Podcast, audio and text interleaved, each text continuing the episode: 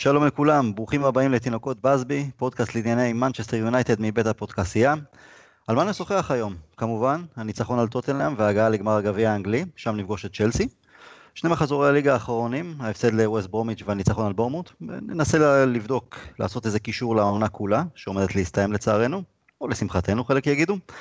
אה, שני, שני נושאים נוספים מחוץ ליונייטד, ארסן ונגר יעזוב את ארסנל לאחר 22 שנה, אה, וגם חצי גמר ליגת האלופות. ננסה לנכס, את, אה, לנכס במשהו את ליברפול שתארח מחר את רומא. אני טל הרמן, ביחד איתי אביעד שרלג, גבי כהן, ופעם נוספת אנחנו שמחים לארח את אמיר ענבר. ערב טוב חברים. ערב טוב. ערב טוב טל, מה העניינים? ערב מצוין. יפה, יפה. אה, חברים, לפני שנצא לדרך, רציתי להגיד לכם, אתם יודעים, נתון מעניין שקיבלתי לגבי ההאזנה שלנו. מלבד החבר'ה מישראל ששומעים אותנו, יש לנו האזנה בכמה של שדים אדומים מארצות הברית, ספרד, הודו, אוסטרליה, דנמרק, פולין, סינגפור, פרו, אירלנד ואוגנדה. אז זה ממש כיף לדעת שיש אוהדי יונייטד שעוקבים אחרינו, מאזינים לנו גם אה, מרחוק. השלב הבא, אני מניח, זה שז'וזה הפורטוגלי ממנצ'סטר יאזין לנו. השאלה למי הוא יקשיב, לי, לאביעד, לגבי, או שנתפשר שיקשיב לאמיר וזה יהיה בסדר. מה אתם אומרים? שלב ראשון יקשיב, שלב שני יבין. טוב לשמוע שיש באוגנדה גם, ככה באווירת יום העצמאות. כן, נכון, נכון. בואו נצא לדרך. אה, אגב, למאזינים שלנו, היום אנחנו לא מאולפני טריו, היום אנחנו דרך הסקייפ, אה, פעם נוספת, פשוט אה, אשתו של אביעד אה, נסעה לברצלונה, לעבוד, לא לבלות, אז אביעד צריך לשמור על הילדים, אז היינו צריכים להישאר בבית הפעם. טוטנהאם, קראתי פרשן מהאינדיפנדנט היום, שאנחנו קבוצה שצריכה אולי להיכנס לאיזה בור כדי להתעורר. זה קרה בשבועות האחרונים, גם מול צ'לסי, מול קריסטר פלאס, כמובן סיטי, וטוטנאם כמובן בחצי גמר, למרות שזה לא תמיד מצליח, אה, גם טוטנאם בליגה, היינו בבור מוקדם ולא הצלחנו לחזור אה, מזה, אבל אמיר, מה אתה אומר על, על הנתון הזה, על הקטע הזה שאנחנו צריכים אה, להיכנס לאיזה בור בכדי להתחיל להתעורר? תראה, אני לא יודע אם אנחנו צריכים להיכנס לבור, אבל אם זה יתפתח אצלנו, אז צריך לעבוד על זה, כי לא תמיד תוכל לצאת מהבור הזה. גם נגד סיטי היינו מאוד מאוד קרובים לספוג את השלישי לפני שחזרנו, אז זה לא דבר מומלץ. אבל uh, הבורות האלה, החוזרים ונשנים, בכל זאת מראים משהו שאני לא חושב שיכולנו לחזור לפני כמה שבועות. יש אופי במנצ'סטר יונייטד, התפתח שם משהו. Uh, זה לא נכון. חבורת הרכיחות שדיברנו עליהן לפני כמה שבועות, קבוצה שלא חוזרת מפיגור, קבוצה שלא מסוגלת להתאושש מנטלית מספיגת שער. Uh, וזה קורה שוב ושוב ושוב ושוב, אני חושב שאפילו המשחק נגד טוטנאם היה אולי מבחן יותר גדול מכל הקודמים, כי כל האחרים משחקי ליגה חשובים והכל בסדר, אבל זה היה משחק גביע, זה היה המפעל היחיד שנשאר לנו העונה, משהו שממנו אין דרך חזרה, והצלחנו למצוא את הדרך חזרה. גבי, זה... אנחנו בונים לעצמנו אופי, או שאולי זה היה משהו מקרי, כי שוב, אמנם במספר שבועות האחרונים כן הצלחנו לחזור מפיגור, אבל במשך העונה היו מקרים שפחות, וזה גם לא משהו שאפשר לבנות עליו. כלומר, כן אפשר לבנות על בניית אופי, אבל לא שכל פעם אה, נצליח לצאת מבורות שכאלה. קודם כל נכון, אני מתחבר מאוד פה, גם נקודה שחשבתי עליה, על השורה האחרונה של אמיר, שהמשחק מול טוטנהאם, אם היה לאיזה אוהד ספקות, או למישהו ספקות, אה, זה קריסטל פלאס, אה, זה סיטי, היו שאננים, היו בשבוע לא טוב.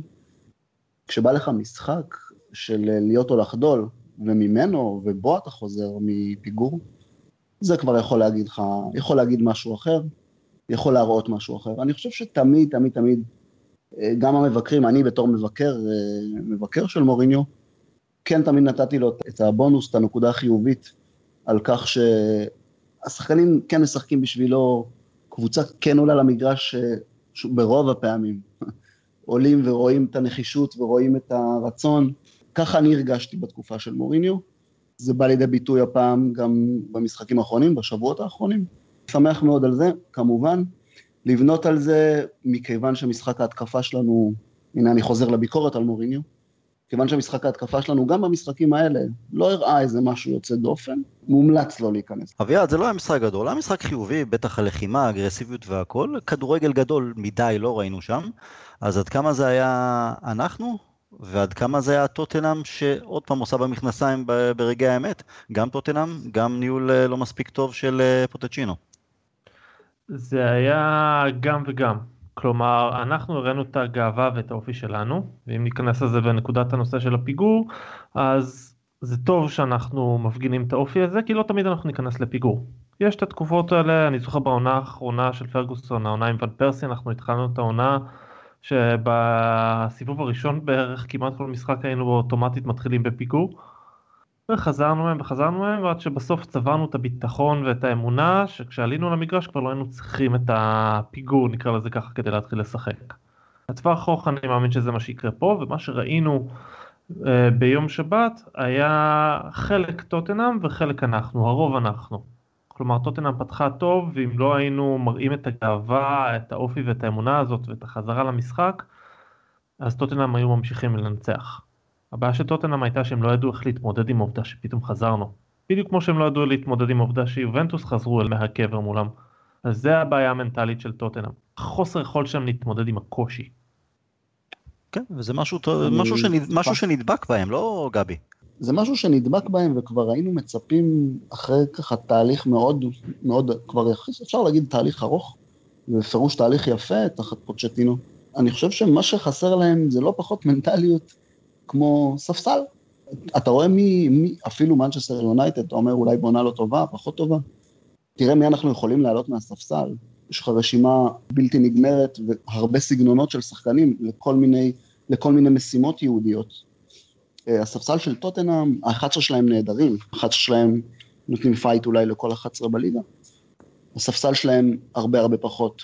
אני גם uh, יכול לתת מילה רעה לניהול משחק של הארגנטינאי, אבל פשוט אולי אין לו, הוא מסתכל לספסל אחורה, ואין לו כל כך את מי להעלות, זה גם אשמתו אולי שהוא לא חיזק את הסגל מספיק, אבל בנקודה הזאת זה לא רק מנטלי אצל טוטנאם. זה מעבר לזה הקטע של ספסל, כי רואים למשל שאנחנו כשאנחנו חזרנו מפיגור או מול סיטי או מול טוטנאם, זה לא השתמשנו בספסל בשביל לעשות את זה. זה משהו מעבר לזה אצל טוטנאם. זה לדעתי איזה עניין מנטלי שקשור לעובדה שלפעמים אתה צריך את המעמדים האלה בשביל לפתח את המנטליות. אבל טוטנאם ופוצ'טינו בעיקר פשוט מזלזלים באופן מופגן במעמדי גביע. לא כאילו שהם לא באים לנצח, אבל הם, כל ההצהרות האלה כל הזמן על גביע הליגה והגביע של אה זה מפעלים נחמדים, אבל זה לא מה שמעניין אותנו, הליגה מעניינת אותנו, הצ'מפיונס ליג מעניין אותנו, זה הדברים שהם באמת גדולים.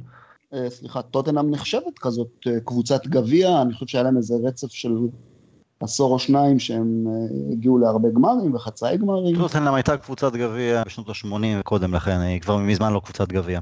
זה גם דיבורי קלוב לא וליברפול, אבל בסופו של דבר, כשאנחנו חושבים על יונייטד של רונלדו ורוני למשל, אז אנחנו זוכרים גם שהתחילה מהמנטליות של בוא ניקח את גביע הליגה ב-2006, ווואו, אז הרגשה נהדרת זאת לקחת תואר ובוא נסתער על זה. או לחלופין סיטי של מנצ'יני. הגביע שלהם ב-2011 היה יריית הפתיחה לאליפות של שנה אחר כך, אבל אתה צריך איפשהו להשתפשף במעמדים כאלה, ואז אתה רואה את טוטנה מזלזלת במעמדים האלה, אה, מעלה בשלבים מוקדמים יותר הרכבי ב', בכלל זורקת את גביע הליגה לפח. ואז זה פלא שמגיעים למעמדים האלה והם כאילו לא, לא יודעים מה לעשות איתם, לא יודעים איך לעמוד בלחץ. אתה צריך להרגיל למועדון, שחקנים, להרים גביע, לזכות בתואר, זה משהו שהם, וגם גם נותן להם רעב, גם נותן להם ביטחון. אמיר, מה דעתך על כל העניין הזה? דבר קטן שאולי, אה, שלפחות לי קצת צרם, למרות שהוא די שולי. אה, אני יודע שפוצ'טינו רואה בוומבלי כבר את הבית שלו, כי הוא משחק שם אה, כל העונה במשחקי הבית, אבל היה לי נורא מוזר לראות את מוריניו בצד אחד עם מה שהוא לבש, ומצד שני את פוצ'טינו עם אמונית. לא, לא יודע מה זה אומר, אני לא חושב שזה מצביע על איזשהו זלזול או משהו, אבל זו בחירה מאוד מוזרה לדעתי למעמד כזה.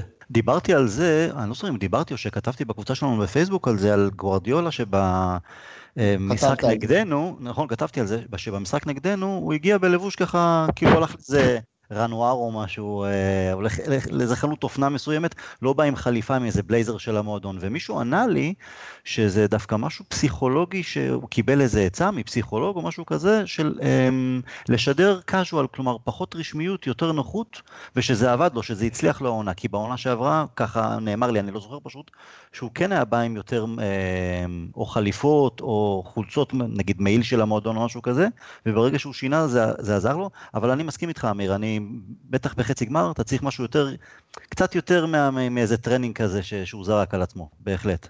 לגבי טוטנאם, תראה, אני אגיד לך משהו לגבי טוטנאם, שכל הזמן לוחשים לך באוזן, שאתה loser ואתה, יש לך קשיים מנטליים, יכול להיות שזה פשוט מחלחל לשחקנים, אתה יודע, בסופו של דבר זה עניינים פסיכולוגיים, אנחנו לא באמת יכולים למדוד אותם, אבל אם זה קורה שנה אחרי שנה, אז כנראה שיש שם משהו בראש. הבעיה עם טוטנאם גם, הם בונים אצטדיון, וזו השקעה של המון המון כסף. דיברנו, גבי, הזכרת את הספסל שלהם, אז יכול להיות שגם כלכלית, כשאתה עושה כמה דברים בבת אחת, אז קשה, לעצמ, קשה לך גם לבנות ספסל טוב יותר, כי אתה צריך להשקיע המון כסף גם אה, בקנייה של שחקנים, גם בלשלם להם משכורות, אז זה גם משפיע.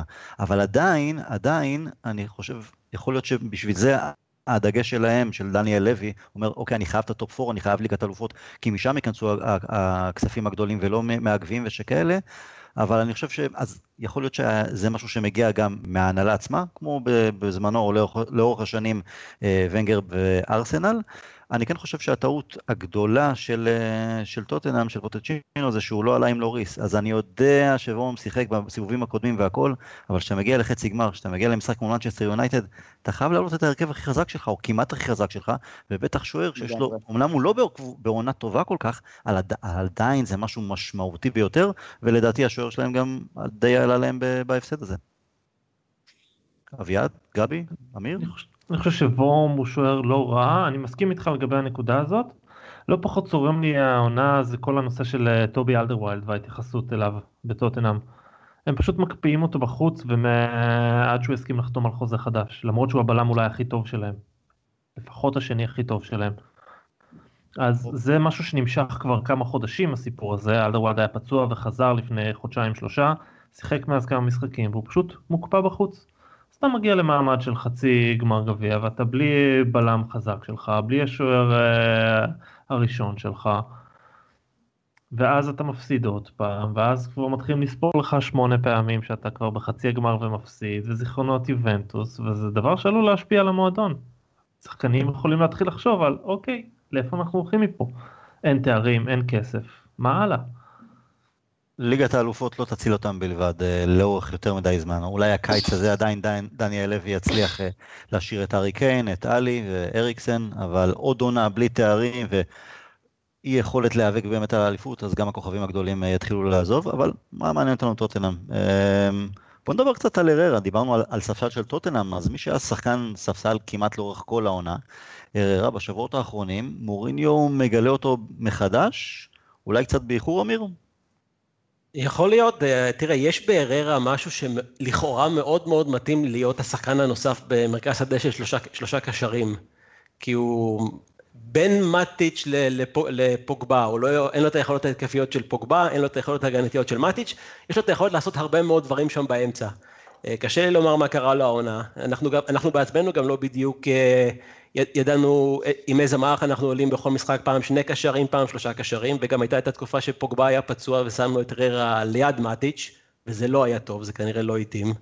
אה, נראה לי ששם קצת איבדנו אותו, ובהמשך העונה ניסינו לעשות דברים אחרים, אבל אה, עדיין, כשמסתכלים על הסגל שיש לנו, במרכז שדה של שלושה שחקנים הוא מתאים. אני חושב שאיבדנו אותו בתחילת העונה, יותר בתחילת העונה מאשר בהמשך, כי הוא היה אחד המצטיינים בעונה שעברה. ומתחילת העונה, ברוב הפעמים, אם זה הרכב או כמחליף ראשון למרכז השדה, פלאיני הוא עדף על פניו, ולאחר מכן, אז הוא די בית הביטחון שלו הראה, גם הוא לא התבייש אה, להגיד בסביבת חדר הלבשה, לספר על חוסר שביעות הרצון שלו, אפשר להבין אותו. אבל הוא לא עושה פרצופים או שכאלה, הוא תמיד, כל דקה שהוא מקבל הוא עולה כאילו שחקן, בב...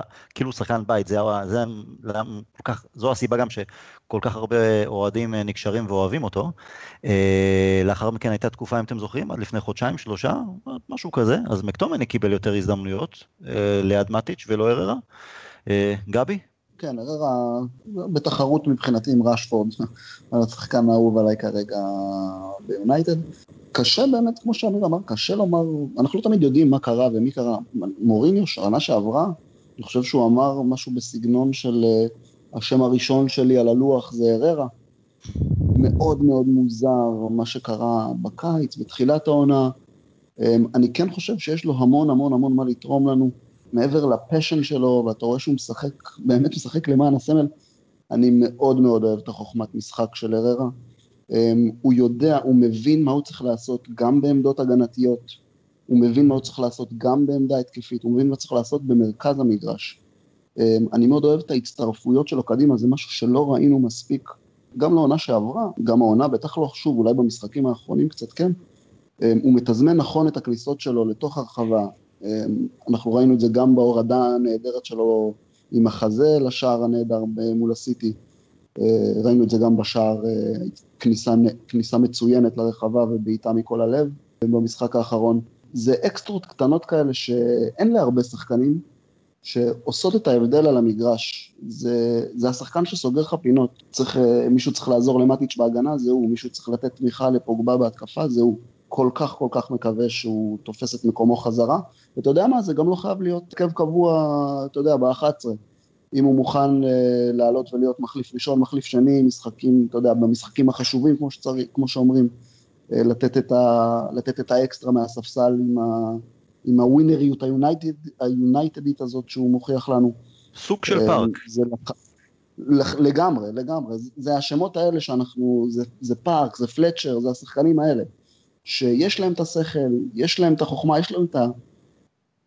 את הדברים הקטנים האלה שסוגרים את הפינות לכל שאר הקבוצה, ואף אחד אחר לא יכול לתת. אביעד, רגע לפני כמה שניות, אני ראיתי איזה נתון בפייסבוק, כמה שניות אה, לפני שהוא אה, כבש את השער הררה, הוא היה בכלל ב-16 שלנו, החזיר חזרה אחורה לדחיה עם הראש.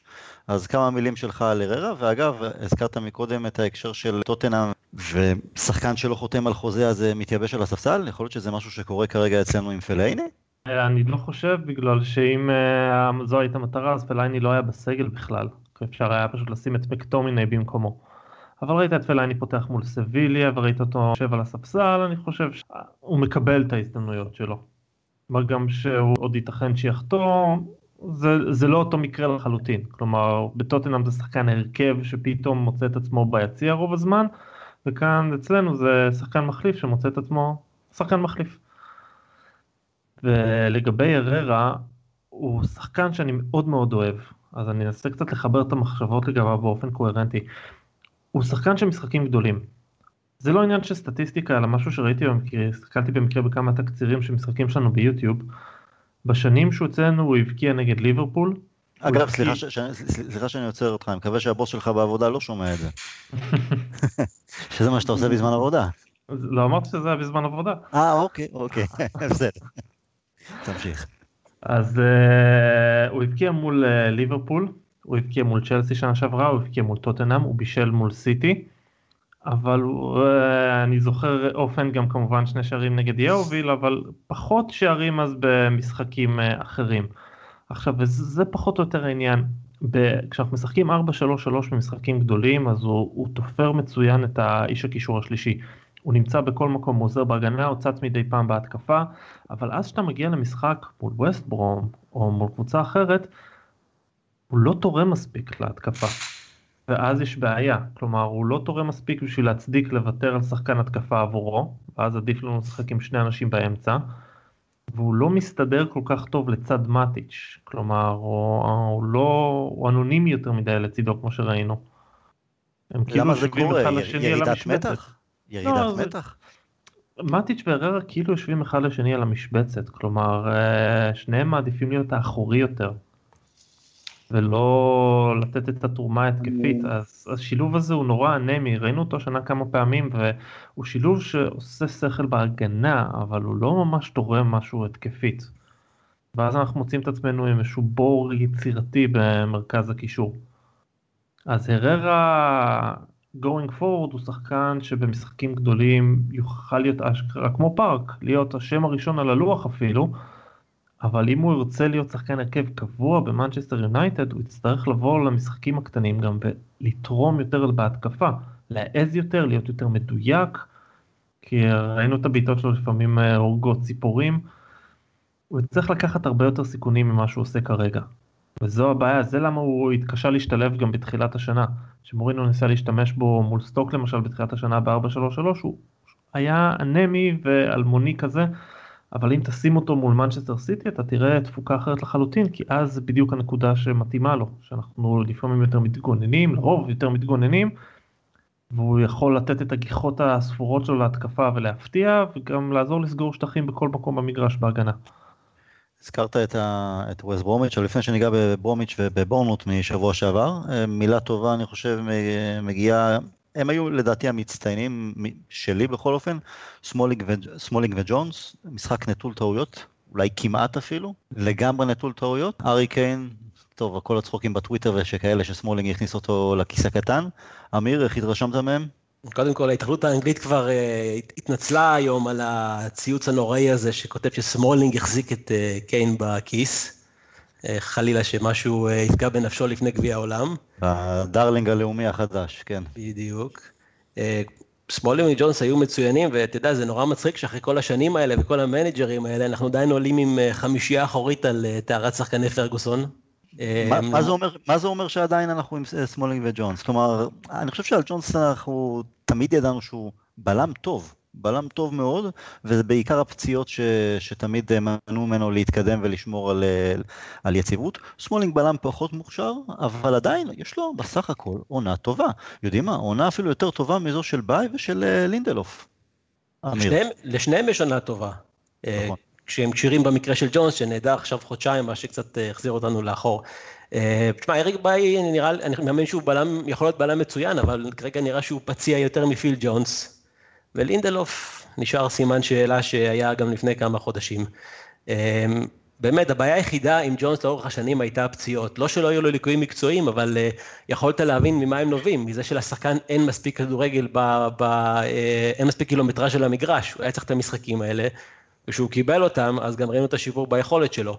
סמולינג, כן, אנחנו מכירים את הדיון בעניין שלו כבר אה, שנים. אחת הבעיות הגדולות שמדברים עליהן תמיד זה הנושא של הטיפול אה, בכדור. לא שג'ונס הוא בקנבאואר, אבל הנה, קיבלנו עכשיו עוד הופעה טובה משניהם. אה, אני לא יכול, במובן לטווח ארוך יותר, אני עדיין לא יכול להגיד לך שזה הצמד שאנחנו צריכים ללכת איתו, אבל זה הצמד הטוב ביותר שיש לנו כרגע, וזה צמד טוב, בניגוד לפחות ל... בעיה בשני האגפים של ההגנה, שזה, זו אחת הנקודות הבעייתיות שצריך לתקן אותן בקיץ בצורה זו או אחרת. נכון, אני חושב שג'ונס וסמולינג משלימים אחד את השני, למרות שהם די דומים בסגנון שלהם, אבל הם, משלים, הם מאוד נוח להם אחד מול אחד לצד השני. גבי, אני חושב שאם כולם כשירים, העדפה הראשונה של מוריניו זה ביי לצד ג'ונס, אבל בוא נניח שביי כשיר, על מי אתה הולך בגמר, על איזה צמד, על איזה ציוות? אני עדיין לא בטוח לגבי, אה, אמרת שכולנו מסכימים שג'ונס הוא בלם טוב, אני באמת באמת באמת עדיין לא בטוח אה, לגביו. אמ, אני בהחלט מסכים שהיה להם משחק נהדר במשחק האחרון. אמ, בגמר, גם עם ביי כשיר, ואני, ואני דווקא מחבב את ביי וחושב שהפוטנציאל שלו מאוד גבוה, אבל אה, בגמר זה צריך להיות, להיות הצמד הזה שהביא אותנו, לג... שהביא אותנו לשם בעצם, אה, במשחק נהדר בחצי. ושוב, גם אם ביי עכשיו חוזר לכושר, אה, חוזר, כלומר חוזר לפעילות, כמה משחקים כבר הוא הספיק לשחק עד הגמר כדי באמת, באמת שהוא, באמת שהוא יגיע חם ומוכן, בהנחה, בהנחה שג'ונס לא ייפצע, לא ייפצע עד הגמר. אמ, זה חייב להיות אה, שני החבר'ה האלה, אני לא, בטח לא רוחו שכבר לא זוכרים אותו, אה, לינדלוף שהוא באמת אה, תלוי, תלוי מעליו סימן שאלה גדול. אמ, תשמע, גם מגיע לחבר'ה האלה, אתה יודע, מגיע להם כרטיס, כרטיס לגמר על זה שהם הביאו אותנו לשם. וירד, אם אתה זוכר, באחד מהפודקאסטים האחרונים דיברנו על כך בהקשר של סמולינג וג'ונס וגם בהקשר של הנבחרת בקיץ. אם זה ימשיך ככה, אז סביר להניח שנראה את שניהם אה, נוסעים לרוסיה. אני לא בטוח לגבי סמולינג, דיברנו כבר על הנקודה הזאת. עדיין לא, למרות, למרות לא, שהוא... אז בלי שום קשר ליכולת שלו, אני אומר, אני לא בטוח שאנחנו נראה אותו. הוא לא זומן בפעמיים האחרונות, הוא היה כשיר. אה, בפעם האחרונה קייל ווקר, אה, אם אתם זוכרים, פתח בתור בלם במערך שלושה בלמים, סמולינג לא זומן בכלל. אני ממש לא בטוח שסאוטגייט סופר אותו. זה סאות'גייט, לך תבין אותו. זה באמת יהיה מוזר. כן. עכשיו, גבי צודק בוודאות לגבי דבר אחד, אני אשכרה שכחתי שיש לנו את רוחו. כולנו. עבר לי, עבר לי בראש, כאילו, מה צריך ליציבות הבלמים, אמרתי, טוב, לינדלוף לא צריך להיות, האם זה סמולינג, האם זה ג'ונס, ביי, ופתאום גבי, אני שומע את גבי מדבר, אמר, אה, וואלה, נכון, יש לנו גם את רוחו. טוב שהוא לא הזכיר גם את בלינד. אה, את זה ראינו אותו אה, שבוע שעבר, כן, בדיוק. אם היינו מדברים על מגנים שמאליים, הייתי מזכיר אותו. אה, אני אישית חושב שאם ביי כשיר הוא צריך לפתוח, ואז מי שפותח לידו כבר פחות משנה, כי גם סמולינג וגם ג'ונס נראים יותר טוב כשהם לידו. אולי מול צ'לסי באופן אירוני זה פחות ישנה בגלל שהיא קבוצה טובה וקבוצה חזקה ואז כל קבוצה מגינה ואז יותר קל אה, לסמולינג ולג'ונס אבל כשהם מגינים לבדם ולא מקבלים אה, all hands on deck של הקבוצה במאמץ קבוצתי זה, זה לא נראה כל כך טוב זה לא רק הטיפול אה, בכדור זה בעיקר אצל סמולינג התפיסות המיותרות ברחבה האובדן מיקום הוא בלם שיש בו טעות אחת למשחק בערך. הם לא הולכים להשתפר, הם, הם מי שהם, וכל אחד מהם הוא בלם מחליף סביר. אריק ביי הוא רמה אחרת לחלוטין. אם הוא כשיר, הוא הראשון על הלוח מבחינת הבלמים שלנו. אולי מבחינת הפוטנציאל, מבחינת יכולת לפחות העונה. גם עכשווית, בעיניי, גם עכשיו. אני, אני עדיין הראשון שלי עם כולם כשירים וכושר טוב. הפייבוריט שלי זה עדיין ג'ונס. משם כבר צריך להתלבט. לא, כמובן שהעדפה שביי יהיה לידו, אבל אני עדיין, בוא, בוא נחכה שגם הוא יהיה כשיר יותר כמו שצריך. אוקיי, שוחחנו על סמולינג וג'ונס וביי וטוטנאם והררה. בואו נדבר קצת על השני משחקי ליגה האחרונים. נגד ברומיץ', דווקא אחרי הניצחון, המהפך הגדול נגד סיטי, הגיע משחק כל כך מעליב נגדם, כל כך מאכזב, שאתה פשוט לא, לא ידענו מאיפה זה מגיע בכלל. כמה ימים אחרי זה, קצת יותר טוב, אה, נגד בורנמות', בהרכב כמעט אחר לגמרי, שם מוריניו עשה אולי איזה טריק או כן עמד במילה שלו, לא עמד במילה שלו, אמר שלאחר האכזבה נגד ברומיץ' הוא אמר שאלה שינוחו, אלה שישחקו נגד אה, בורנמות' זה לא בגלל רוטציה בכדי להכין את האחרים, לתת לאחרים לנוח לקראת אה, חצי הגמר, אלא יש להם פה סיכוי, הזדמנות להראות שהם מספיק טובים כדי לקנות את מקומם בהרכב. להוציא את לינגארד, אף אחד אחר לא עשה את זה. אביעד, נתחיל איתך. ברומיץ', על הפנים זה היה. כן, לגמרי. זה פה את המשחק הזה והתעצבנתי מאוד. האמת, ברגע שראיתי את ההרכב ידעתי שהולכת להיות לנו בעיה. זה מתקשר לנקודה שאמרתי מקודם על אנדר הררה והתרומה שלו להתקפה, אז לשחק 4-3-3 מול קבוצה תחתית כמו ברומיץ' עם אנדר הררה ועם חואן מטה בתור אחד מהשלישייה התקפית, זה לוקסוס שאנחנו כרגע כנראה לא יכולים להרשות לעצמנו. כלומר, שחקן פחות פשוט מבחינה התקפית. חואן מטה היה מזעזע מבחינת התרומה שלו להתקפה, לא ברור לי איך הוא שרד על הדשא 90 דקות. ומאוד מאוד כעסתי על מוריניו לא רק על ההרכבה של שניהם ביחד, מה שגרם למשחק שלנו להיות מאוד איטי, ולא רק על פוגבה על הצהוב המטופש הזה, אלא גם על החילופים אחר כך. כלומר, אנדר אררה החילוף הראשון, כשאתה משאיר את פוגבה על הדשא עם צהוב במרכז קישור של שניים, ואז מה, אם תצטרך להחליף את פוגבה אחר כך אז תישאר בלי, אה, עם קשר אחד בלבד. זה, זה פשוט חילופים שהזמינו צרות. חואן מטה היה צריך לצאת כמה שיותר מהר, והדיבורים שלפני, של, אה, שלפני בונמוס על אודישן לשחקנים היו צריכים לבוא לפני המשחק מול ברומיץ', שיבינו. לא משנה איך הוא מחלק את ההרכב בין שני המשחקים, שיבינו שמי שיהיה טוב יוכיח אה, ויוכיח את עצמו, ישחק בהרכב. דרך אגב גם ג'ונס מהחבר'ה של בורנמות' אה, לקח את המקום בהרכב לפני לינדלוף. בסדר, זה כבר גם אולי עניין של גם ניסיון. אמיר, מוריניו מאוד מאוד רוצה את ה... כמובן top four אנחנו נהיה, זה כבר די ברור ממזמן, הוא מאוד רוצה את המקום השני. יכול להיות שנגד ברומיץ' הוא אה, בחר לעלות עם ההרכב כביכול החזק יותר, כדי להבטיח כמה שיותר ניצחון מול הקבוצה החלשה בליגה, זו שכבר כמעט באופן ודאי יורדת ליגה. הוא אומר, לא מעניין אותי שום דבר, אני רוצה את המקום השני, אני רוצה את ה... הוא חיפש אולי ניצחון סטייל נגד סוונזי, לעשות 2-0 יחסית מהיר, ואז אפשר ללכת לישון? א', כן, ב', אני גם לא חושב שראינו לאורך השנתיים האחרונות שמוריניו כל כך חושב על uh, לתת מנוחה לשחקנים, כלומר זה קורה מדי פעם, אבל uh, רוב הזמן, נמניה מטיץ' למשל, אין לו שום בעיה לשחוק אותו, עם לוקאקו אין לו שום בעיה לשחוק אותו, בטח בליגה הוא לא בדיוק uh, מרבה לתת להם מנוחה. כן, אני בטוח שהוא רוצה את המקום השני, זה מאוד חשוב לו. מה שהוא תכנן ומה שיצא זה דברים אחרים. בעניין מה שאביעד אמר, אנחנו דיברנו מוקדם יותר מוקדם יותר העונה על השאלה של מרכז שדה עם שני שחקנים, עם שני שחקנים, עם שלושה שחקנים, אם אנחנו יכולים להרשות לעצמנו נגד הקבוצות החלשות יותר, משהו יותר מופקר במרכז השדה, מתוך הנחה שזה ישתלם לנו בהתקפה. די בטוח שהקונסנזוס היה שכן, זה שווה את זה, אבל ראינו שזה לא יושם במקרה הזה, והמחיר היה ברור. אגב, אני אומר את זה למרות שלא ראיתי את המשחק עצמו, לא יכולתי לראות את המשחק עצמו, ואחרי שקראתי ושמעתי מה קרה, אז לא היה שום כוח בעולם שיגרום לי לשבת 90 אה, דקות ולראות בשידור חוזר את הזוועה הזאת. חסכת לעצמך, לגמרי, אבל אתה יודע, מקודם נתנו מחמאות למוריניו, אתה חילקת מחמאות לגבי האופי שנבנה והכל, אבל בסופו של דבר היו לנו יותר מדי נפילות העונה נגד ווסט אה, ברומיצ'ים למיניהם, אה, גם עיבודי נקודות טיפשיים.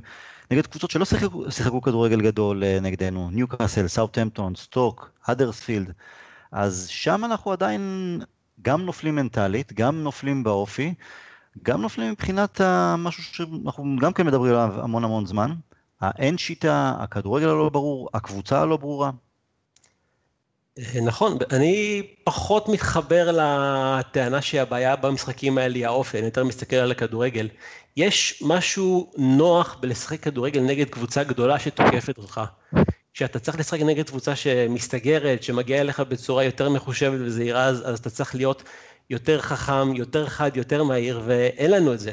גם נגד טוטנאם בסופו של דבר לא שחקנו כדורגל כביר, הייתי אומר גם שבמחצית הראשונה כשטוטנאם אה, שיחקה טוב יותר, אז ראינו שהכדורגל שלה בהתקפה טיפה יותר זורם משלנו, היינו צריכים חטיפת כדור של אה, פוגבה בשביל השער הראשון, וניסיון השתלטות לא מוצלח של לוקאקו בשביל השער השני, זה לא היה כדורגל מבריק, כלומר זה היה כדורגל עם אופי, זה היה כדורגל קבוצתי, ראינו קבוצה שבאה ועמדה למגרש, אבל לא היה שם מי יודע מה הרעיונות בהתקפה. אז נגד קבוצות קטנות שבאות ומסתגרות, אז כן, אז אנחנו צריכים את היציר, אנחנו צריכים את פוגבה ואלקסיס במוד של, של טוטנאם, אבל זה לא קורה, כי אין לנו לא את השחקני התקפה שייצרו דברים מבחינה אישית, כי שחקני התקפה שלנו רוב הזמן לא בכושר מי יודע מה, והסיבה לזה כבר אה, דנו בה מספיק. הדבר השני הוא שאין לנו את החיבור הזה. גבי, איך אתה עושה את החיבור בין תצוגת נפל אה, נגד אה, ברומיץ' וכמה ימים לאחר מכן משחק קצת יותר מעודד, אני ראיתי שם כמה דברים מאוד מעניינים נגד בורנמוט. האם זה ההרכב השונה? האם זה המכה שקיבלנו בראש? אפשר תמיד לפרשן בדיעבד, זה תמיד נוח, תמיד נוח וקל. האמת שפה בנקודה הזאת, שוב, אני חייב לתת מילה טובה למוריניו. אמנם עונה שעברה, דיברת על הווסט ברומיצ'ים והניוקאסלים שהפסדנו להם נקודות העונה. גם, גם העונה. אני, אני אומר, העונה, אתה דיברת okay. על העונה, אני מזכיר לך כמה, כמה נורא זה היה עונה שעברה. כלומר, אוקיי, יש כמובן מה לשפר, אבל העונה זה בפירוש, בפירוש נראה יותר טוב. תשמע, העונה שעברה, אולי במשחק כזה מול בורנמוץ, היינו, היינו מוצאים עוד תיקו. אתה יודע, מול קבוצה דווקא שהאמת שנותנת לשחק, ודווקא מאוד נהניתי מהכדורגל של בורנמוץ במשחק. אמ, שוב, זה, העניין פה במשחקים האלה, גם כמו, ש, כמו שאמיר הזכיר מול טוטנאם, אה, זה איכות, זה, זה נופל וקם על איכות השחקנים ואיכות הפעולות הספציפיות של שחקנים, כלומר אם לא פוגבה משתמש בכל הארסנל שלרשותו אה, בחטיפת הכדור ובבישול לאלקסיס, אז באמת אין לך שער, וזה ארסנל, ש... ארסנל של עוצמה, פיזיות, השתלטות על כדור וצ'יפ כזה נהדר, אין להרבה שחקנים בעולם. זה האקסטרה שיש, שיש לנו כמנצ'סטר יונייטד, השחקנים הטובים ש, שיכולים לבצע את הפעולות האיכותיות האלה. אה, כשזה מצליח, כשזה הולך לנו טוב, אה, אז זה, זה בורנמות' או טוטנאם, כשזה לא מצליח, וכשבאמת יש צורך, פשוט ביותר גיוון בהתקפה, יותר, יותר רעיונות, יותר שחקנים שמצטרפים, זה מאוד מאוד מאוד חסר לי, גם במשחקים מול הקטנות. אתה רואה את הרחבה, את הרחבת היריב, לוקאקו וזהו, רחבה ריקה. אין, אין כניסה פנימה מהאגפים של השחקנים, של שחקני האגף, אין הצטרפות פנימה של הקשר האמצע. אה, זו איזושהי נקודה ש, שהיא א' ב' של כדורגל שלא ברור לי איך, אה, מה מוריניו אומר לשחקנים על המגרש. שוב, כבר דנו בזה ודיברנו על זה, עד שלא נראה שיטה יותר ברורה, התקפית, אנחנו נמשיך, נמשיך להסתמך על, ה, על האופי הקבוצתי הזה ועל הפעולות איכותיות של אה, שחקני העל שלנו, אה, בין אם זה פוגמה, בין אם זה אלקסיס, מחר זה יהיה לוקאקו ומחרתיים זה יהיה רשפורד, ככה זה ייראה. אביעד, אני נגד אה, בורנמוט מאוד נהניתי לראות את רשפורד בחוד, גם אם הוא לא כבש או בישל, אני מאוד אוהב את חלוץ החופשי שמרגיש הרבה יותר נוח אה, גם לצאת לכיוונים שונים אה, מחוץ לרחבה, גם הכדרורים הקטנים שלו בתוך הרחבה. נהניתי גם מאוד לראות את מרסיאל על הקו, לא משחק גדול, היה לו מעורבות בשער השני, מעורבות יפה, אני אוהב את זה שהוא לוקח שחקן, שניים, שלושה על הגב ומתחיל ואומר לעצמו רוץ. אמנם לא תמיד זה יוצא במסירה האחרונה מספיק טובה, אבל עדיין זה משהו מלהיב. משהו שמוריניו בעונה הבאה, לוקקו דיבר לאחר המשחק נגד טוטנאם על שאנחנו חייבים להיות הרבה יותר עקביים. חלק מזה זה יכול להיות גם, אמיר קודם ציין את הקטע שמוריניו אוהב ללכת סוג של לשחוק שחקנים, מטיץ' אז עד הסוף, לוקקו אז עד הסוף. אולי בכדי להיות עקביים, טובים יותר, יצירתיים יותר, מוריניו בעונה הבאה יצטרך למצוא שילוב קצת יותר טוב עם רשפורד, אולי לצד לוקקו, אולי לפעמים במקום לוקקו, וגם עם מרסיאל, אם הוא יישאר. הוא יצטרך אה, להשתמש יותר טוב בסגל שלו בשביל לתת את הפתרונות לכל מצב אה, נקודתי, כי כל משחק הוא נקודתי בפני עצמו. אה, הדוגמה הכי טובה היא ליברפול. יש להם מגן ימני בעייתי שמאוד מתקשה עם קיצוני שמאלי שחותך לאמצע, בוא נשסה בו את רשפורד ותראה מה יצר מזה. אז ככה להשתמש בכל אחד מהשחקני סגל שלנו וביכולות השונות שלהם, בשביל לפגוע ביריבות. מרסיאל הוא קיצוני שמאלי שהוא שונה מרשפורד לצורך העניין, הוא אוהב את הכדור לרגל, הוא אוהב לקחת את הכדור לתוך המגינים לשלושה אנשים, רשפורד הוא יותר שחקן של שטח. הוא יודע לעבור שחקנים, אבל הוא פורח כשאתה תיתן שטח לפניו, ואז הוא יכול להשתמש במהירות שלו, בהטיות גוף שלו, ולברוח להם. עכשיו, אני נהניתי מהמשחק מול בורנמוס כי זה היה משחק חיובי, אבל אמרתי לאבא שלי במחצית, עדכנתי אותו כל פעם על התוצאות, יום עצמאות וכאלה. אמרתי שחסר לנו נורא נורא תכלס. וזו הייתה הבעיה. כלומר, הם עשו את התנועה, עשו את החילופי מקומות, אה, מרסיאל תקף מגינים, אבל הכל בצורה נורא לא מסוכנת. מלבד מהלך אחד של ראשפורד שלחץ על המגן שלו, חטף לו את הכדור ותקף, לא ממש ייצרנו מצבים מכל הסיפור הזה, כי זה מה שהיה חסר לנו שם. זה, ואולי זה היתרון שמה שלוקקו נותן, של הבן אדם הכבד הזה שהולך לי הרבה פעמים לצדדים, אבל תמיד כשהכדור מועף לרחבה הוא רץ פנימה, הוא יודע להיכנס לשם. וזה מה כן, שמרסיאל וראשפורד עוד צריכים לעשות. אבל זה סגנון משחק שגם, הסגנון שאנחנו מפעילים את, רש, את uh, לוקקו, הוא סגנון, אני לא אגיד מיושן, אבל הוא מאוד ברור, הוא מאוד ישיר. לוקקו נתן את הגולים שלו העונה, אבל... לא, זה, זה אה, מעבר ל... אני לא חושב שלו. שאנחנו מנסים, אני, אה, לא, אבל אני אגיד לך, הבעיה היא לא לוקקו, הבעיה היא שאנחנו גם לא מנסים, גם כשלוקקו שם, אנחנו לא מנסים לשחק אחרת.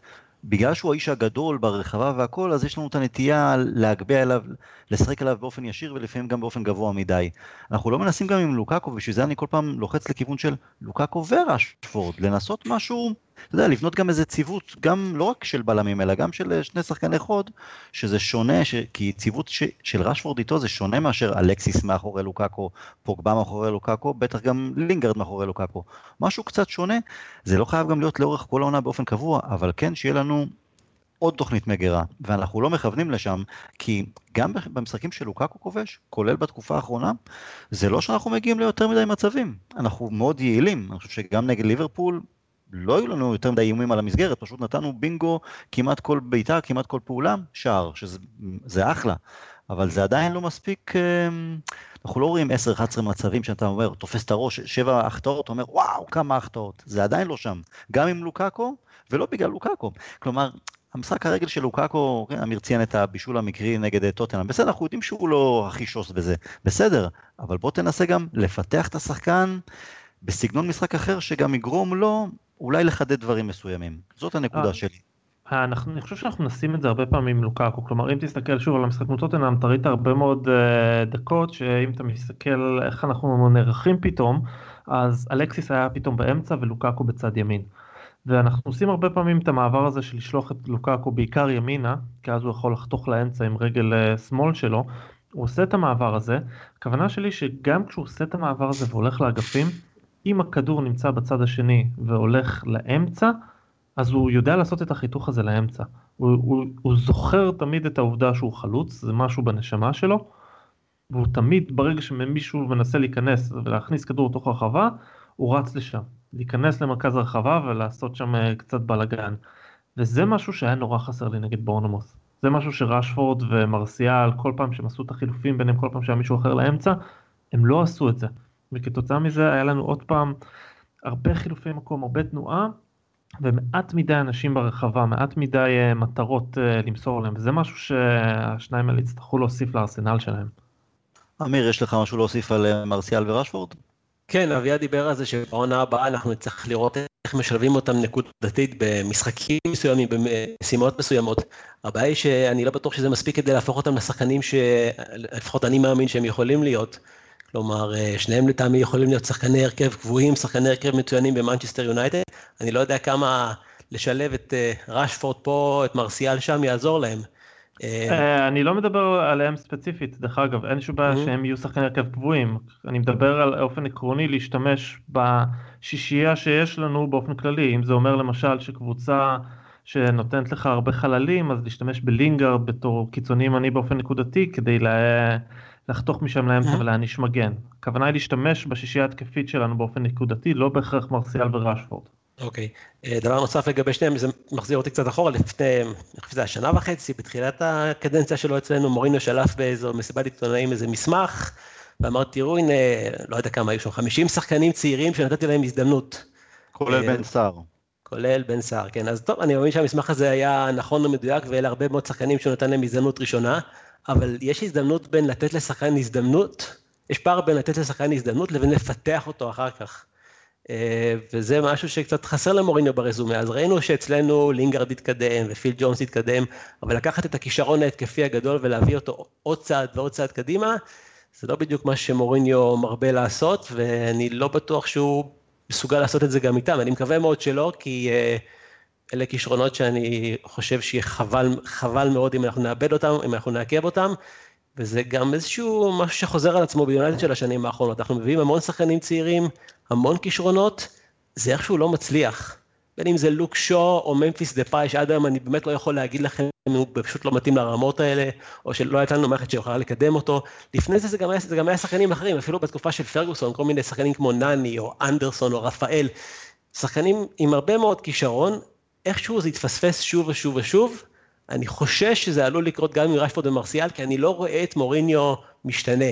לא רואה אותו פתאום מתחיל לשלב את, מרסי, את, אה, את רשפורד המון ליד לוקאקו. זה האיש, אה, השאלה מה אנחנו עלולים לאבד בדרך. זה באמת נקודה שלי אליך אביעד, שרשפורד כדי שהוא יעשה יותר את הריצות הללו לנקודות שדיברת שלוקאקו עושה אותן, זה משהו שאתה יודע, ברגע שהוא בשתי עונות האחרונות משחק בעיקר כקיצוני, אז זה פחות הוא מתחדד בזה. זה רק כדי לכמה שיותר פעמים לנסות לקדם אותו מעמדת החלוץ, אם כתשע, אם כעשר. וכעשר זה בהחלט, אני בהחלט חושב שזה אופציה שאפשר לנסות אותה לוקאקו עם רשפורד. גם אתה, גבי? אני לחלוטין חושב שרשפורד יכול, זה, זה לא רק שהוא יכול, אני חושב שציוות שלו יחד, עם, יחד לצד לוקאקו יכול להיות על הנייר, אתה יודע, הציוות הזה של אה, שחקן גדול וחזק שיכול להוריד את הכדור לשחקן המהיר שעוטף, שעוקף אותו וחופף אותו מימין ומשמאל. הם גם שניהם שחקנים, שחקנים שהם מאוד, כלומר אוהבים לשתף שחקנים אחרים, ככה זה מרגיש לי. אומנם שניהם חלוצים, אבל הם אוהבים לתת את המסירה הטובה. אני חושב שאפשר ליצור שם, באמת, לא אגיד לך כל את יורק אה, בזמנו, אבל אפשר להוציא מזה הרבה הרבה הרבה יותר. רשפורד במיוחד יכול לשחק, כמו שציינת שם במשחק שלו בבורנות, דרך אגב, אני לא חושב שהיה לו משחק כזה גדול. אני כן מסכים עם אביעד, שגם לו וגם למרסיאל היה חסר את, ה, את המסירה האחרונה הטובה, את הבעיטה האחרונה המדויקת.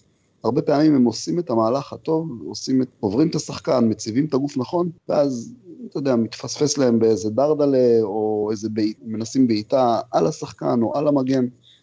אה, אני לגמרי חושב שרשפורד אה, יכול לשחק את השחקן שמאחורי החלוץ. כבר דיברנו על זה, הוא מין אה, תשע וחצי כזה, יכול לחלק את המסירות הטובות לאגפים ולעשות את ההצטרפות פנימה ביחד עם לוקאקו, ביחד עם לוקאקו. אני לא, זה לא שאני לא, לא חושב, לא שאני לא חושב שהוא לא יכול לעשות את העבודה גם כחלוץ בודד, אבל שניהם, שניהם בחוד, כשבצדדים יש לך נניח מרסיאל אלקסיס או מרסיאל לינגארד, יכול להיות נהדר, אני רק מפנטז על, מפנטז על זה כל לילה. השאלה באמת זה כמה מורים רואה את זה מת, אה, מתפתח. כמו שאמיר אמר, לתת הזדמנות ראשונה זה קל מאוד, השאלה, השאלה אם אתה נותן את ההזדמנות השנייה והשלישית, בזה מוריניו פחות חזק. אני מקווה שאשתך לא מאזינה לפודקאסטים, שהיא תגלה על מה אתה מפנטז בלילה במקום לחשוב עליה, אבל בסדר. היא יודעת עם מה היא. אני בטוח. במילה, אני אעביר בין שלושתכם את השאלה, ממש בהכי קצרה שיש. מרסיאל בעונה הבאה, איתנו או לא, אביעד? האמת שאני באמת לא יודע.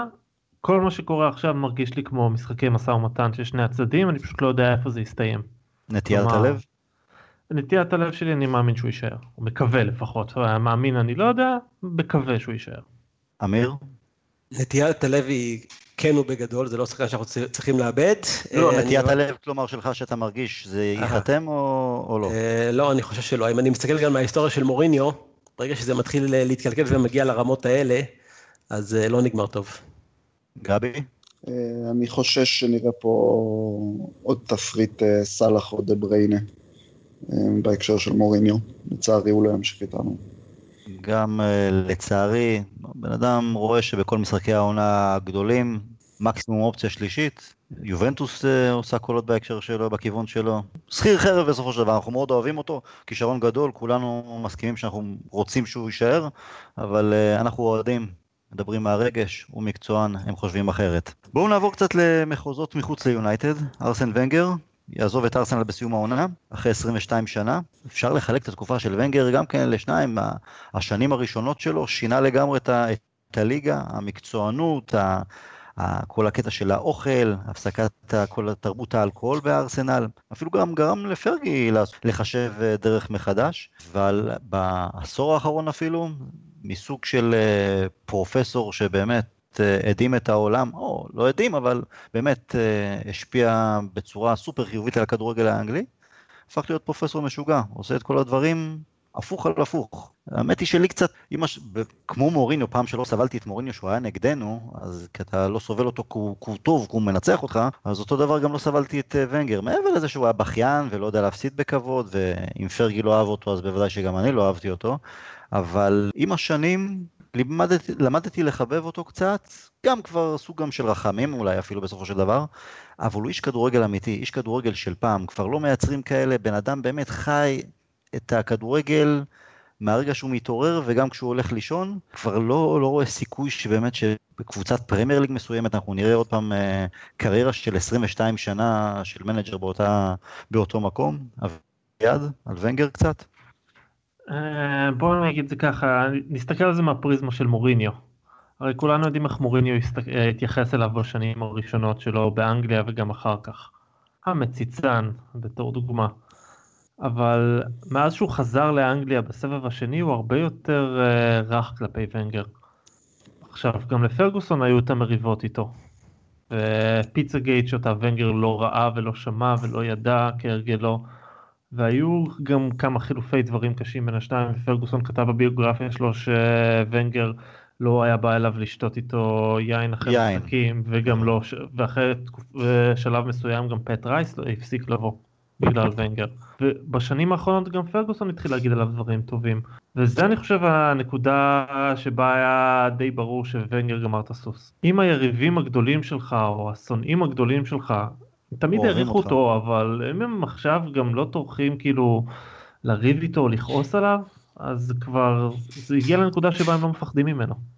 אני חושב אבל ש, ש, שמוריניו דווקא כן עקץ אותו, גם, גם שהוא בזמן שלו אצלנו, על כך שהוא זכה באליפות בפעם האחרונה לפני, נגיד, שנה וחצי, שנתיים, יש אחרים שלא זכו באליפות עשר שנים, מוריניו, אתה יודע, בסדר, ריחם, ליטף, אבל... הוא לא מסוגל שלו. כן, הוא לא, בדיוק, זה באופי, הוא... נכון, אבל זה יכול להיות גם עקיצות לאנשים אחרים. בסופו של דבר הוא, הוא לא ראה בוונגר בתור איום יותר, זה הכוונה שלי, וזה הנקודה שבה ברור שזה הסוף. ברגע שהיריבים הגדולים שלך לא רואים בך איום, אז זה, הנקודה שאתה צריך לעשות חישוב מסלול מחדש. הערכתי את ונגר, אבל זמנו הגיע כבר מזמן. אמיר, אביה דיבר על uh, לעשות לבדוק את המסלול מחדש, זה בעצם מה שוונגר במשך שנים, שוב, אני מדבר על העשור האחרון, לא עשה, כלומר, היו לו את הקבוצות הגדולות של 98, לאחר מכן גם 2003, אה, שם זה נעצר, כלומר, הוא הלך עם איזה פילוסופיה מסוימת, עד הסוף, עם הראש בקיר, אם זה השחקנים הצעירים שהביאו אותם, שהם עדיין בוסר והם ניסה להפוך אותם לגדולים יותר, שהוא בחר לא לחזק את הקבוצה בשחקנים קצת יותר ותיקים, יותר מנוסים, שחקנים גם עם אופי הרבה יותר אה, לוחמני. בין לבין הם גם בנו את האיצטדיון, אז כביכול אז היה תירוץ מסוים למה הוא לא יכול להרשות לעצמו להוציא כספים גדולים, אבל אנחנו יודעים שלאחר מכן לארסנל היה תקציב, כלומר, תעשה מה שאתה רוצה, הוא פשוט בחר בדרך שלו, עקשן סטייל ואן חאל כזה אפילו.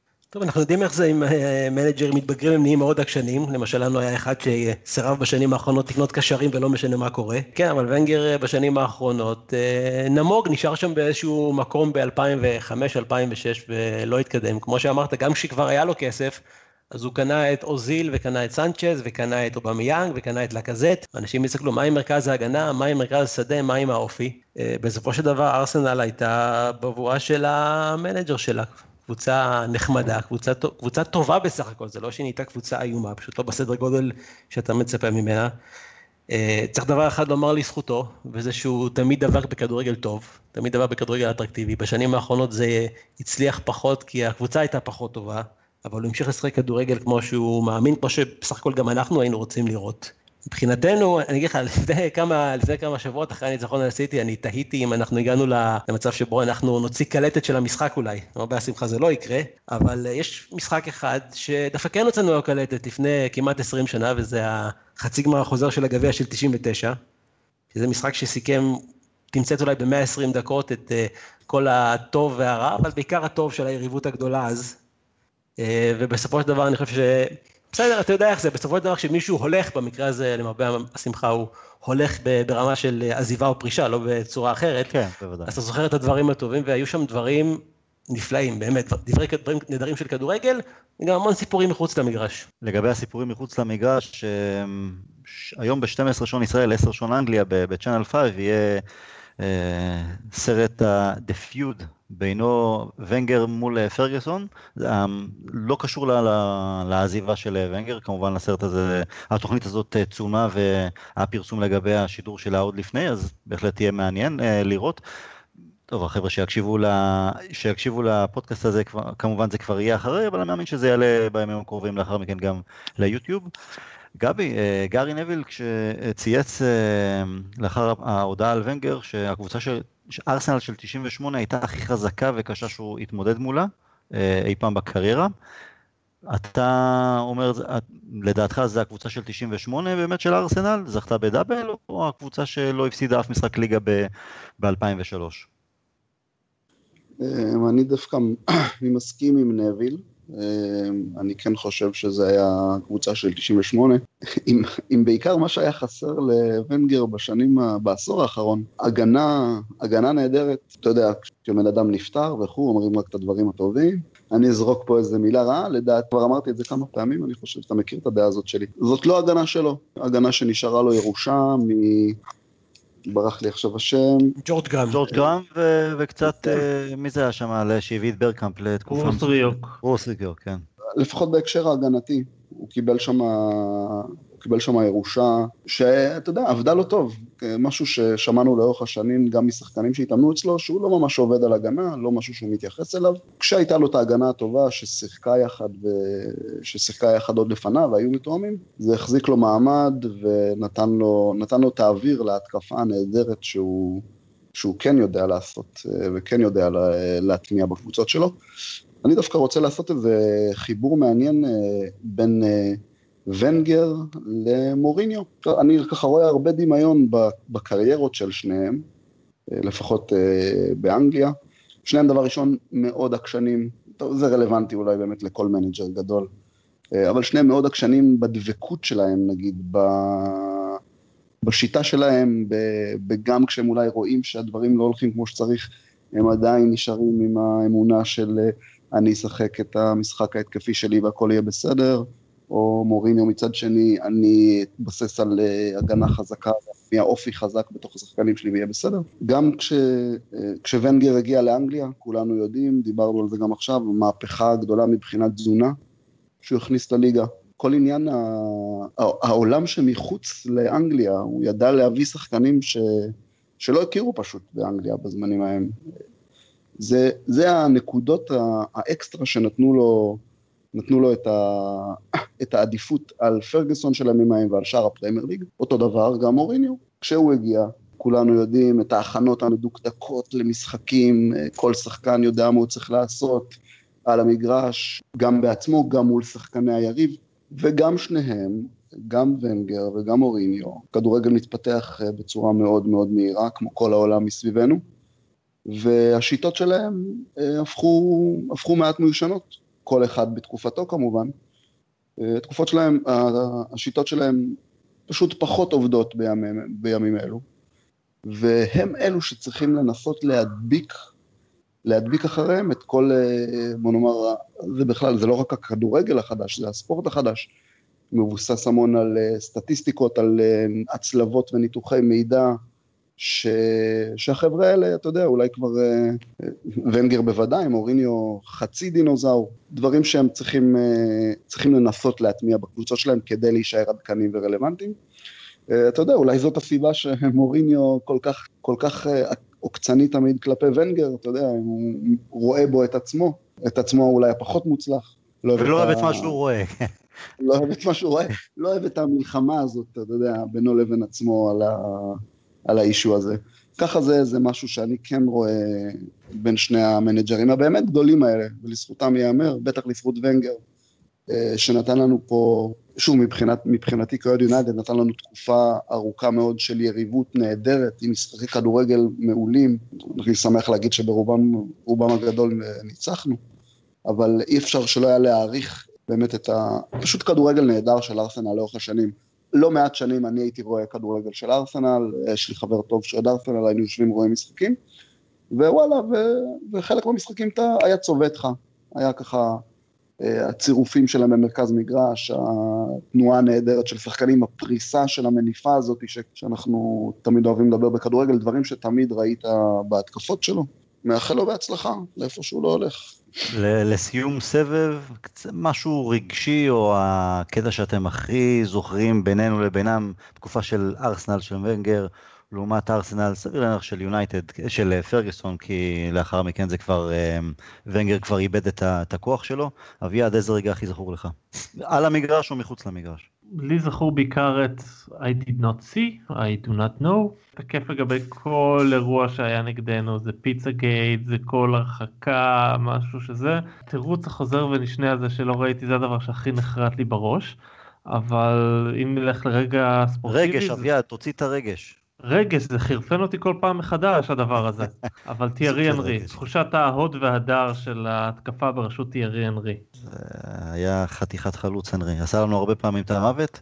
תמיד הפקיע גם נגד ברטז גולים מטורפים, נראה לי ברטז נתן לו, חברים כזה מהנבחרת. לא, לא, אי אפשר היה לעצור, אי אפשר היה לעצור את הטילים של אנרי, שהוא כבש נגדנו גם בוולה בסיבוב, גם עוד איזה בעיטה מה-16. שחקן שחקן. הצורה שבה ונגר פשוט הוציא ממנו את המיטב. לגמרי. הפך אותו אגב מסוג של קיצוני לחלוץ יותר. בדיוק. נכון, נכון. אמיר, תן את הרגע שלך, ארסנל, יונייטד, ונגר, פרגוסון, משהו ככה שהכי אתה זוכר, הכי, התק... הכי חקוק לך בלב. אני לא יודע אם זה הכי הכי, אבל דבר ראשון שבא לי בראש זה התחושה השוקעת של השער של אוברמרס במשחק העונה ב-98. שזה היה איזשהו רגע ששינה כיוון, כי אם עד אז, באותה עונה כבר היה לנו יתרון גדול בטבלה, וארסנל התקרבה והגיעה למשחק ההוא באולד טראפורד שהיא יכולה לעבור אותנו, אבל עד אותו שלב אמרת, אוקיי, בסדר, יכול להיות שעוד נהדוף אותה, יהיה בסדר, נסיים מקום ראשון. אוברמרס כבש, גם היה מאותו משחק ששמייקל נפצע, ומאותו רגע הם דהרו לאליפות ולדאבל על חשבוננו, וגם באותו, באותו רגע הבנת שזה לא שרק הלכה אליפות, כאילו משהו קרה, משהו השתנה, זו הייתה בסך הכל העונה המלאה הראשונה של ונגר באנגליה, הוא לוקח דאבל, הם משחקים כדורגל נהדר, הבנת שנולדה פה יריבה ברמה שלא ראינו קודם לכן בפרמייר ליג, וככה זה באמת התממש בשנים הבאות. היו, לש... היו לנו שם לא מעט פציעות שדפקו אותנו גם בסופו של דבר גם באירופה, אני חושב נגד מונקו, היו לנו שם הרכבים או... כן, גם תוך כדי משחק... העונה. כן, כן, אז uh, גם סבלנו מזה, אבל לא תירוץ, הם באמת היו הכי טובים באותה עונה. גבי, משהו עם רגש משלך? איזה זיכרון חקוק? Uh, כן, הזיכרון שלי, אתם יודעים שהוא כבר לא, לא כמו פעם. אני זוכר דווקא משהו לי זה היה קצת עצוב, מבחינת ארסנל, מבחינת ונגר. השמונה שתיים, זה משחק שאני ממש זוכר, ראיתי אותו עם אותו חבר שהזכרתי כמה משפטים קודם. אותו חבר, ישבנו וראינו אצלו את המשחק, האי נעימות שהייתה לשבת ליד חבר שלי שם, אתה יודע, בגול הראשון, גול שני, אתה צוחק, אתה, אתה קצת מקנית אותו וכו', אבל ככל שהמשחק התקדם ואתה רואה מה קורה שם, אתה יודע, כבר לא נעים לך מחבר שלך. ולי התחיל להיות פשוט לא נעים מוונגר, כי זה, כלומר, כבר, זה כבר היה בשלב ש, שכבר ידענו שארסנל היא קצת אה, פריחה ובעייתית מבחינת אופי, אבל המשחק הזה ממש נתן שם חותמת מאוד מאוד מאוד לא נעימה. אני חושב, אני חושב שבמשחק הזה, פרגי, אני חושב שפרגי בשלב, באיזה שלב מסוים, כאילו אמר לשחקנים, תורידו הילוך, כי הוא ראה לאן זה יכול אה, ללכת. יותר משמונה אפילו. לאן זה יכול ללכת יותר משמונה? שאל אה, אוהדי מכבי תל אביב, הם פעם קיבלו ארבע, אה, עשר נכון, בישראל, אז כן. זכור, זכור. סליחה עם אוהדי מכבי תל אביב ששומעים אותנו, לא, לא התכוונתי לגעת בעצבים חלשים. כן, גבי. זה היה... זו, הייתה, מבחינתי לפחות, זו תחושה של חותמת, חותמת סופית לדו-קרב הנהדר באמת שחווינו בין ארסנל ליונייטד לאורך, אתה יודע, עשור, אפשר לומר עשור, ול, וליריבות הבאמת מלאת יצרים גם שהייתה אה, בין מוריניו לוונגר. ואתה יודע מה, אתה גם אומר את ה... אתה מספר את העניין הזה שפרגי אמר להוריד את הרגל מהגז. זה עוד סימן לזה. כן, אמר, כמו שאביעד אמר, כן, כן. אתה מרחם על היריב שלך, סימן שהוא כבר לא מספיק אה, יריב אה, קשה מדי. האמת, האמת שהפתעתם אותי, הייתי בטוח שאחד מכם יזכיר את, ה, את רוי קין במנהרה, ב-4-2 באייבורי, שאי אפשר לשכוח את זה. טוב, אני טיפה יותר גדול ממכם באיזה כמה שנים, אז אני זוכר גם את המכות ב-89, שממש אה, שתי הקבוצות הלכו מכות, פשוט הלכו מכות כולם אה, נגד כולם, והורידו להם נקודות, אנחנו הענשנו. אם אתה רוצה להזכיר משהו, אז את ההתנפלות על וניסטלרוי, מה זה, 2004, משהו כזה. אז עכשיו אני מגיע לזה. גרתי באותה עונה במנצ'סטר, הייתי במשחק, האמת היא שאפילו התפלחתי למשחק הזה, ממש ככה, קומבינה ככה ביציע, ו... וראיתי את ה... הייתי שם ביציאה, ערב לפני אפילו שמרתי על ארסנל, עבדתי במלון כמאבטח והייתי איתם כל הלילה באותה, באותה קומה. כי שבועיים לפני זה הם הגיעו למנצ'סטר ולהתארח אה, נגד מנצ'סטר סיטי, ואיזה אוהד אה, סיטי בארבע לפנות בוקר נכנס למלון ופוצץ שם את הזה של הכיבוי אש, שכולם צריכים להתפנות מהחדרים, אז גם כולל השחקנים של ארסנל בארבע לפנות בוקר ירדו ללובי והכל, אז זה היה התפקיד שלי באותו אה, לילה, להיות בקומה שלהם, לוודא שאף אחד לא נכנס לשם, לקומה שלהם ולא מפעיל את האזעקה, אבל לא משנה, אבל במשחק הזה הפנדל המוחמץ של ואן ניסטלרוי, כן, כן, כן. למה, למה אתה לא הפעלת את האזעקה? וואלה, אני בן אדם טוב, אתה יודע, אני לא...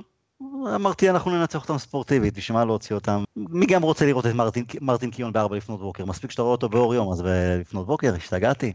אבל לא משנה, אז וניסטה לא החטיא, מה שבדיעבד גם הרס, כאילו, עזר לארסנל באמת אה, לעבור עונה שלמה בלי הפסד.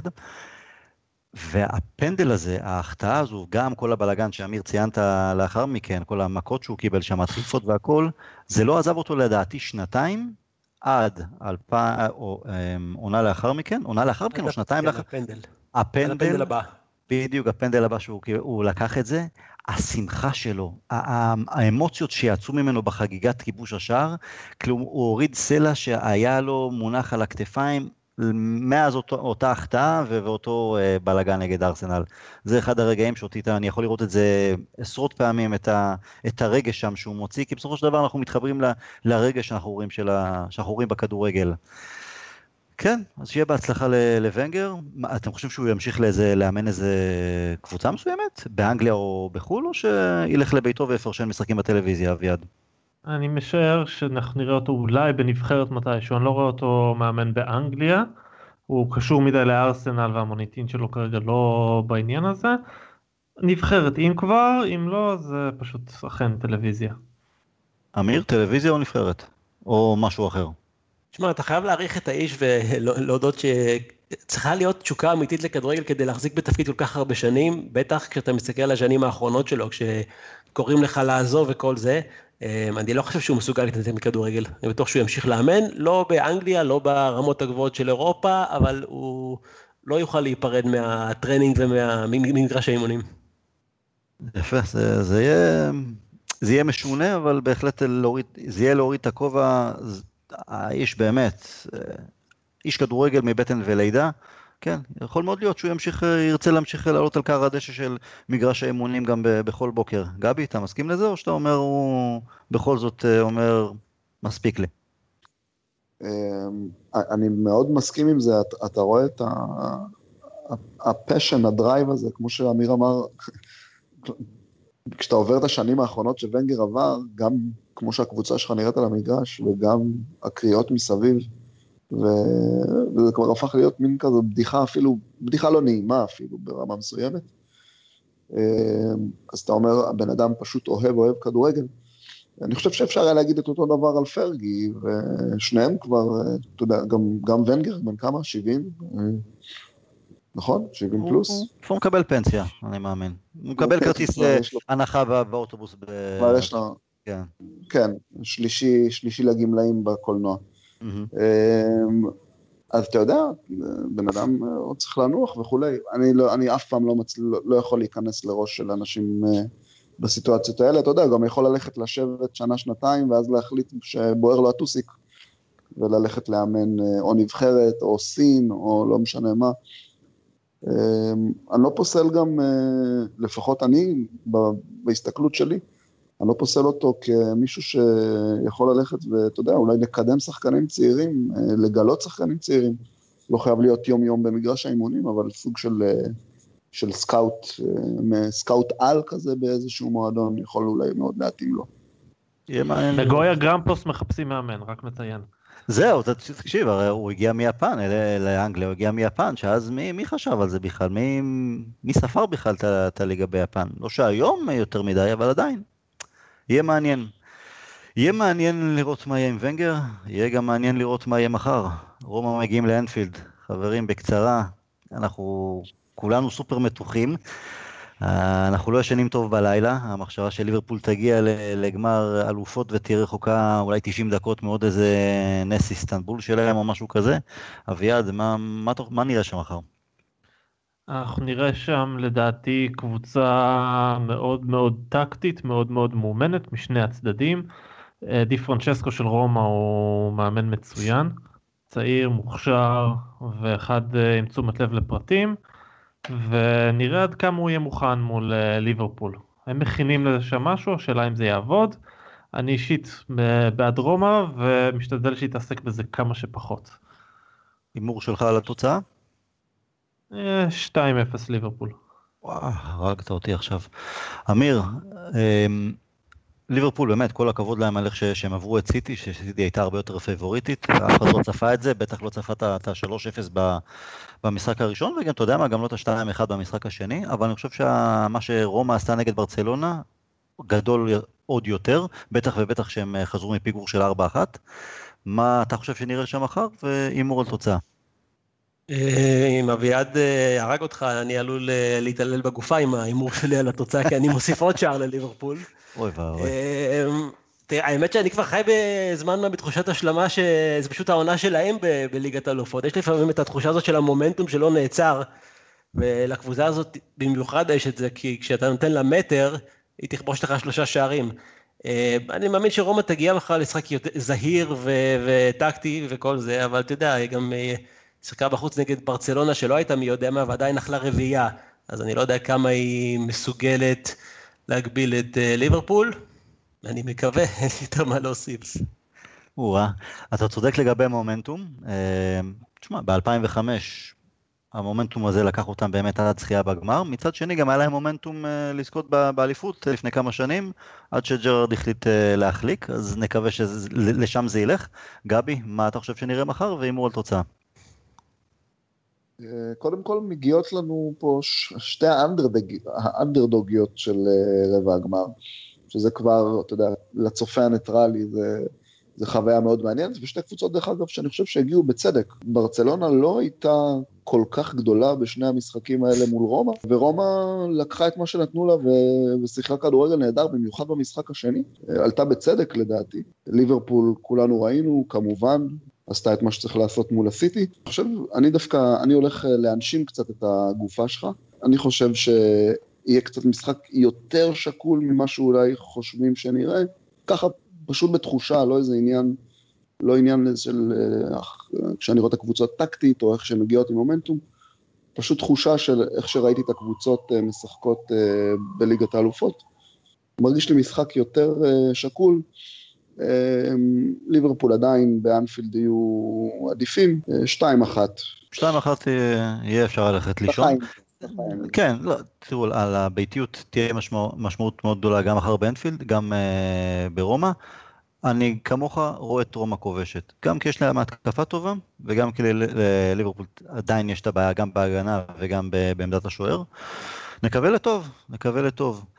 חברים, תודה רבה. אמיר, היה כיף כרגיל. גם לי. גבי, תודה רבה. לך לישון, אתה אחרי יום עבודה ארוך, ממש הגעת בדקה ה-90 אלינו. לילה טוב. נכון, תודה רבה. אביעד, תחזיק מעמד uh, עם שני ילדים לבד, uh, לשמור עליהם גם בבוקר, גם בערב. תודה לך. אני יודע שתפילותיכם איתי, זה בסדר. אנחנו חושבים עליך. חברים, תודה שאתם מאזינים לנו, תמשיכו uh, להגיב לנו בפייסבוק, בדה באזר, בכל מקום אחר שאנחנו uh, מפורסמים בו. אנחנו קוראים גם בהודעות פרטיות את מה שאתם אומרים, מנסים uh, לענות על הצרכים שלכם. גם לחבר'ה בעולם שמקשיבים לנו, תודה רבה. זהו, אה, ונגר, אז אנחנו נפגוש אותו ב- ביום ראשון, שיהיה לנו בהצלחה, ניפגש uh, לאחר המשחק ההוא. זהו, we'll never die, לילה טוב.